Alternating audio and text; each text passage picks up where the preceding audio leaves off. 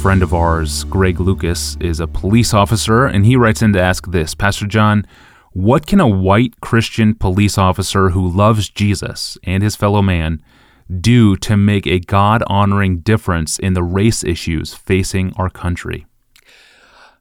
I'd say to Greg, why am I teaching you anything about right. this? I'm the one who ought to be sitting at, at your feet at this point. In fact, I really do believe we need to sit at the feet of, of godly policemen right now and, and have them talk to us because we may, uh, John Piper may be a bit naive in things that I write and say about my, my reaction to police, but um, he he beat me to the question, so uh, perhaps I have to uh, I have to say something.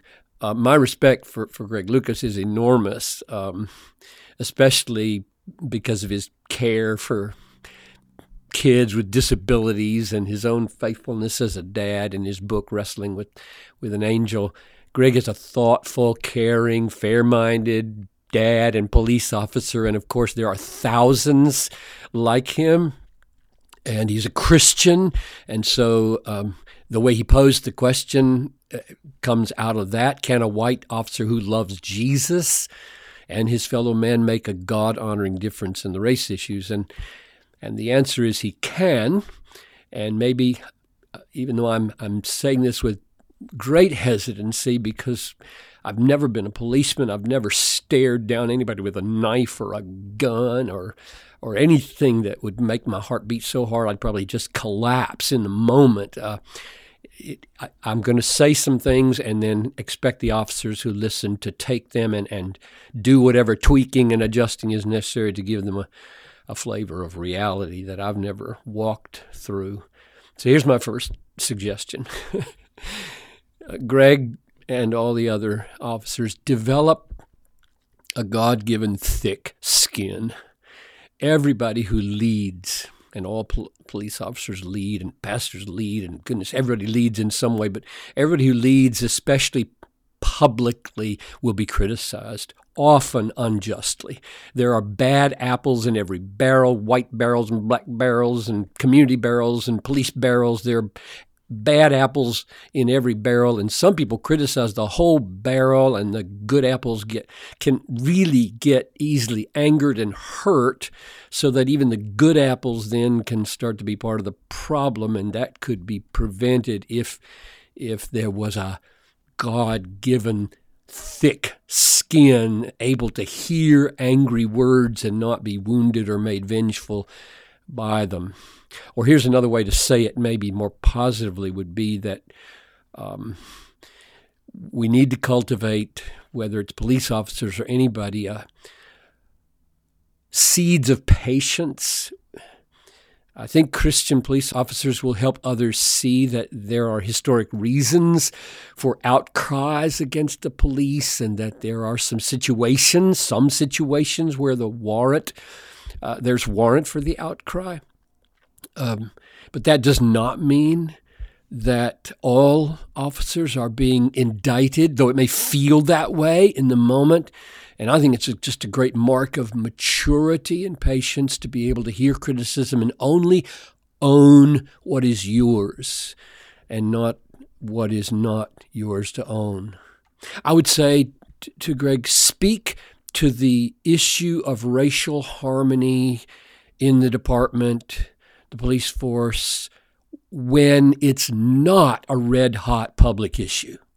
In other words, when, when the issue goes away from the front pages, and it will go away from the front, front pages, uh, that's the golden moment, I think, to talk the issue of, of, of racial harmony and racial reconciliation and diversity and justice. And, and you want to sow seeds of ethnic harmony rooted in the Christian vision of man created in the image of God and and man reconciled to God through Jesus Christ.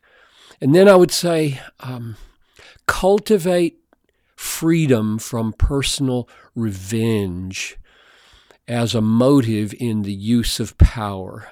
And here, here's what I have in mind. Just yesterday, I read an article in the uh, New York Times about a Navy pilot. He happened to be a, a classmate of mine. I didn't even know about this from Wheaton. He, w- he was a helicopter pilot in Vietnam, flew 500 combat missions. And what gave it such a personal twist is that his dad was a missionary in North Vietnam and had been killed by the Vietnamese, and how easy it would have been for this Navy pilot flying 500 combat missions to have his teeth grinding every time with revenge.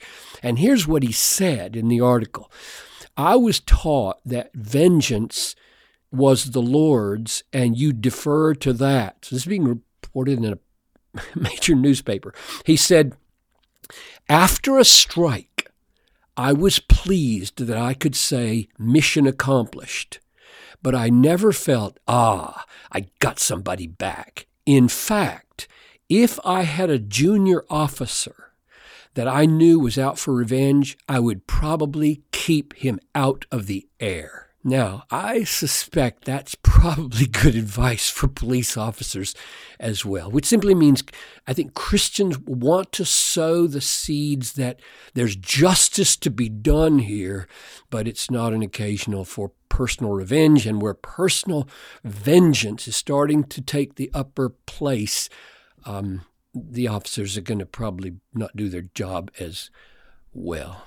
And, and then I'd say spot and expose policies, regulations, rules, procedures, traditions in the department that might be expressing or shaping racist attitudes. In other words, give, a, give attention to this whole issue of structural stuff and not just individual stuff just a couple more things. When I when I tweeted back in November, uh, right after the Michael Brown case had calmed down with the uh, non-indictment of Officer Wilson, I, I tweeted this: An indictment of Wilson may not have been the way. But what's needed from police now is good evidence of firm resolve of equal treatment. Now, I got a lot of upswell of like what's. And so my next tweet, I think it was just an hour later maybe, was for example, empathetic public resolves from the police.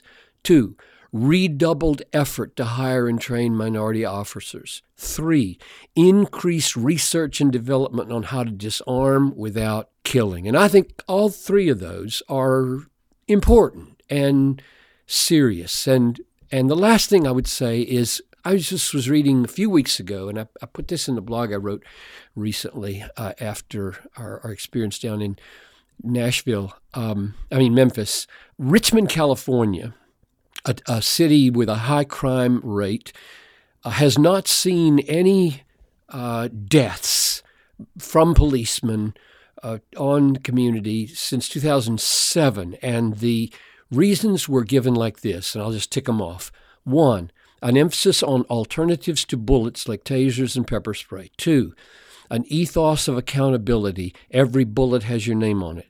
Three, monthly firearm training, quarterly role playing in hard situations. Four, a strong force with manpower and money to deploy and train wisely. Five, a change in culture from the top down. Six, strong efforts in neighborhood relations. And seven, all of this flowing from a new culture changing leader.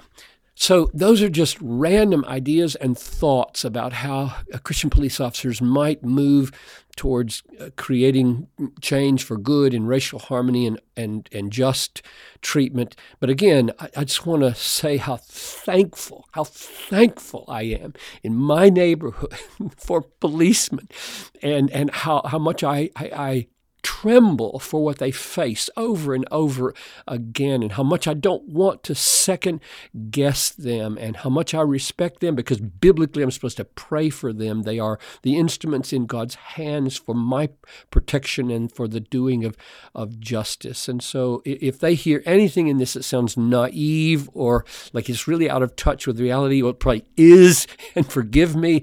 But if, if anything could be helpful, I offer it. Wonderful, Pastor John. Thank you. And thank you for the question, Greg. This reminds me of an episode we released a while back titled, Should Christians Be Cops and Soldiers? That was episode number 318, and you can find it in the Ask Pastor John podcast archive in our free apps or on our website, desiringgod.org. We're going to break for the weekend now, but we return with John Piper on Monday. Until then, please email your questions into us at AskPastorJohn at desiringgod.org. Please keep your questions brief and to the point. Keep it to, to one to three sentences if you can, please.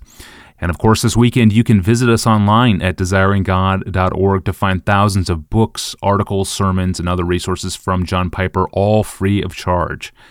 I'm your host, Tony Reinke. Have a wonderful weekend.